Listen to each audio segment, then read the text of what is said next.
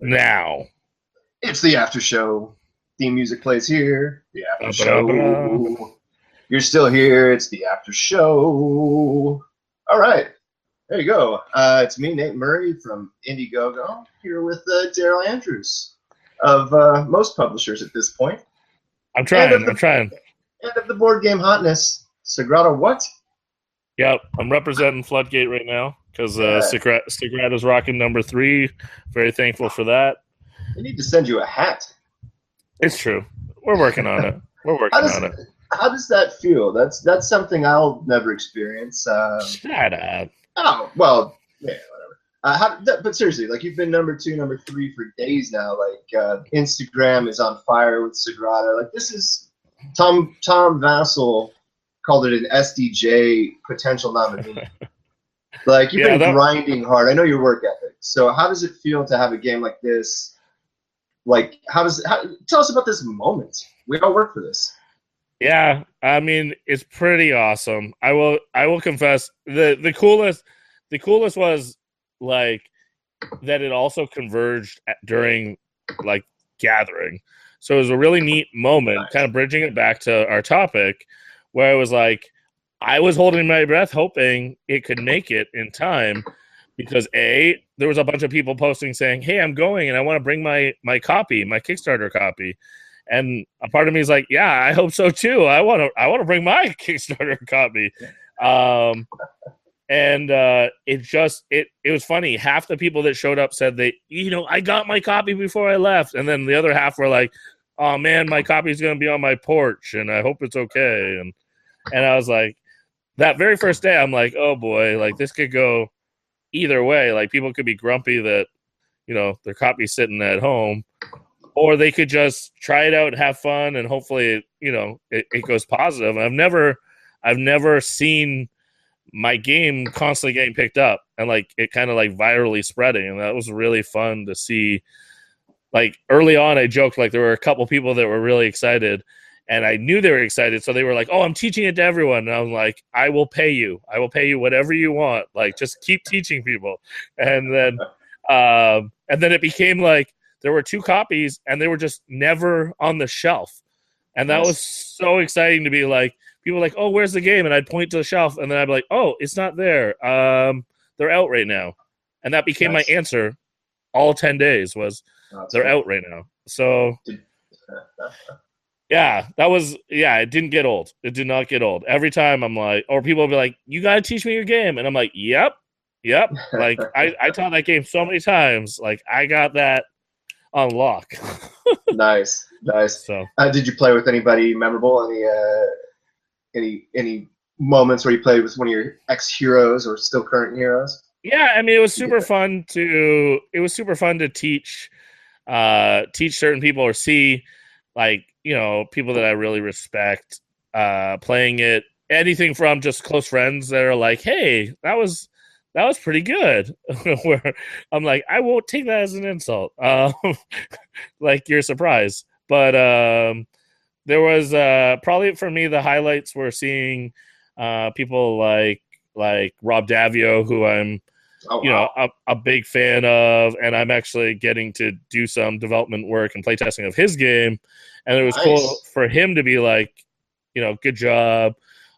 Same with like Eric Ling, who's someone that, he's definitely invested in me in a lot, so it kind of felt good for him to be like, good job. And he actually played 2 of my games and liked them both, and so that was just like the bigger compliment he gave me, which was really exciting. And this would be a game that you know about, but we had Outpost there. Oh, cool, nice. And so we ran just a few plays of that. That's a co-design John Gilmore and I have, and Eric said, like, yeah, I wouldn't change anything. This is great. Whoever the graphics layout person, that person should be hired and never let go, which I was like, wow, that's great praise. And Sam Barlin. Shout out to Sam Barlin. Shout out. And then he also said that it was his favorite John Gilmore game.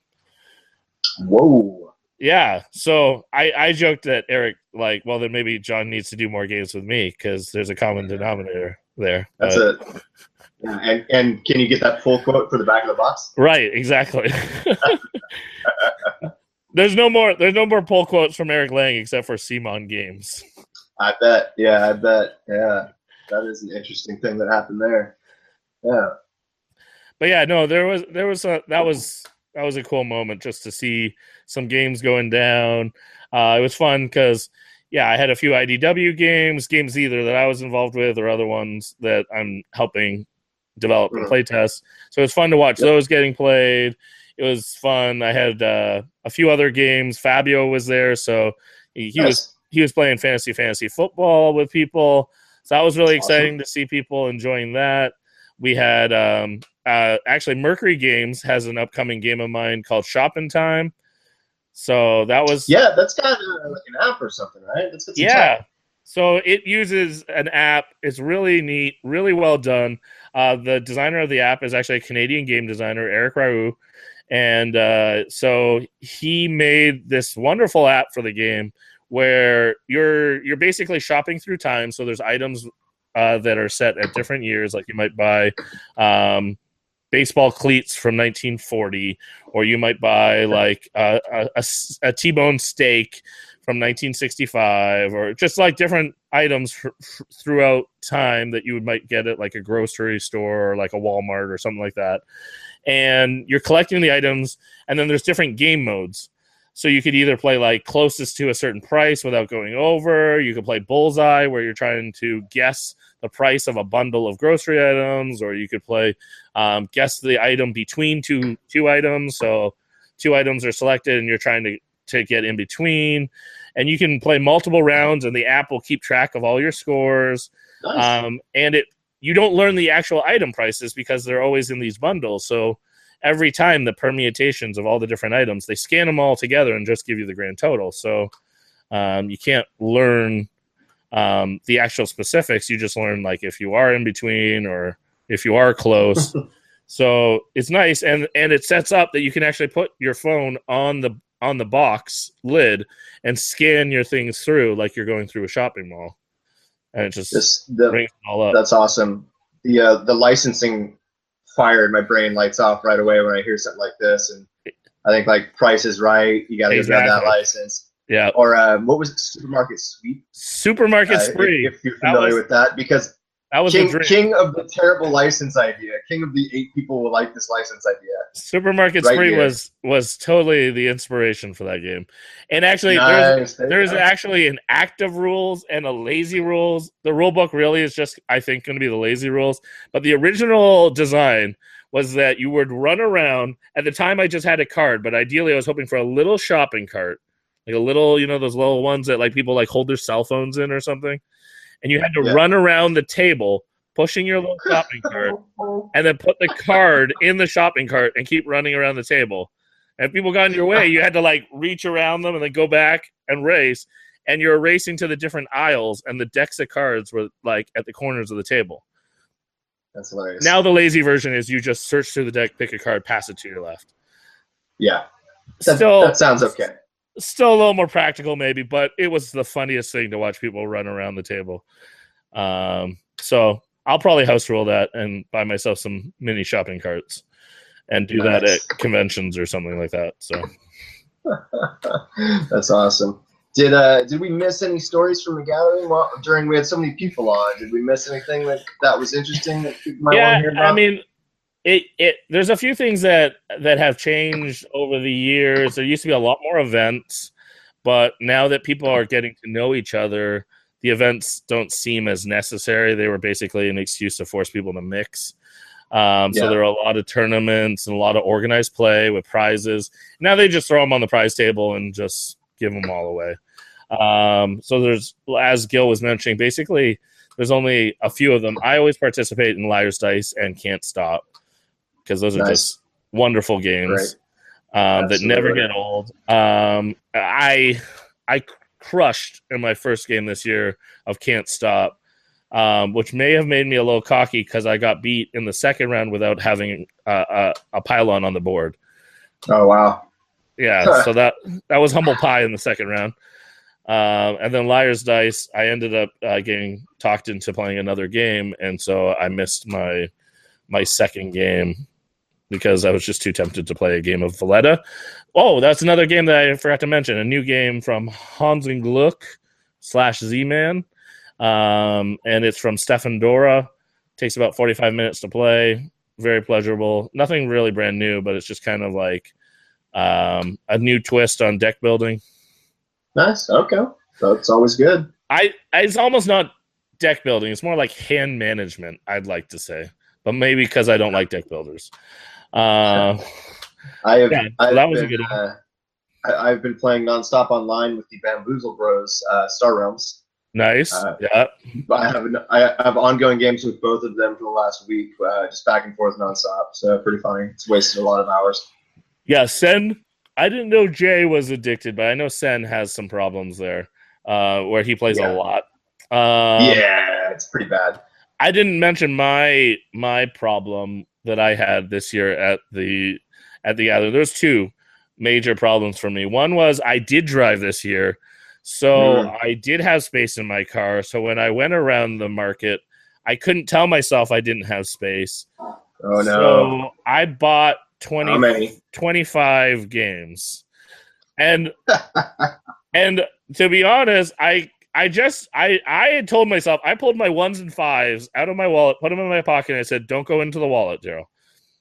And then there was just way too many good deals, and especially when you've gone around like 10 laps, and there's still the game sitting there, and you go, look, maybe you're willing to lower your price, but to be honest, I just want that game for the meeples or for the wooden pieces because I'm just going to pillage that for prototype bits.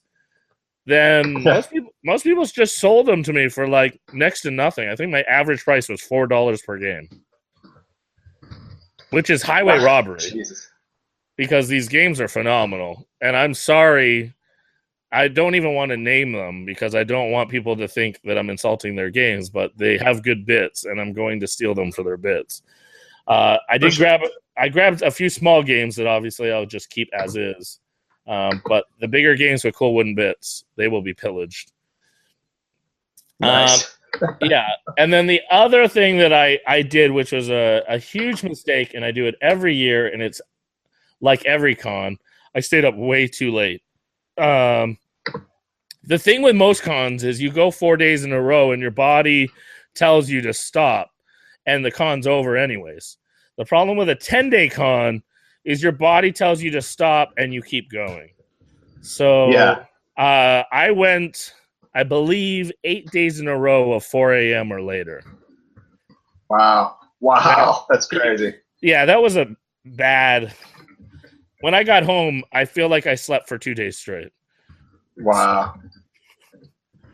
But lots of connecting and gaming, so... Oh, I just lost my co-host. Where'd he go? I think he hit the hang-up button. Let's see if he comes back. I'll keep talking to fill the air, and let's see where he went. There, Nate. There he is. I can't believe that show's 10 days long. That's insane to me. I could not do it. It's a marathon. Yeah. It's really a marathon. The Toronto trip, partially it was invented to break up the week. But then this year...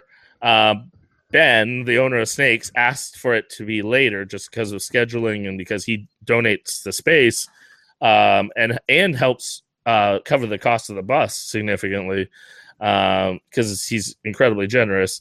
I just go with the generosity. So he said Friday. I said, yes, sir. But the nice thing of that trip was just as an excuse to get out of there for a bit. Yeah, nice. And did the Jays win? The Jays, unfortunately, did not win, and I think the Jays are now cursed because I think they've won 3 games out of 14. Oh, wow.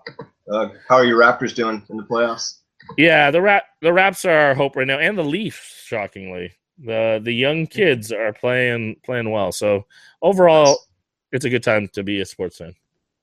Yes, it is. All right. I think we've covered the Gathering pretty well. I think we hit some hot heat games. Sounds like a thing. I hope everybody took away some positive stuff and feels a little better after hearing this. Yeah, that would be my goal. My hope is, like we wrapped up on the last show, take some tips from it and create a time and a space that is your gathering of friends. There's a lot of like just neat things that they've developed and grown over the years. And you too could adapt and use some of those strategies. Anything like trying to think of ways to highlight and be inclusive of your new guests, ways to celebrate creativity and generosity, ways to have people bond and have fun, ways to celebrate the people that were there from the beginning. There's a lot of instinctual things that people could build into cons or gatherings or hangouts.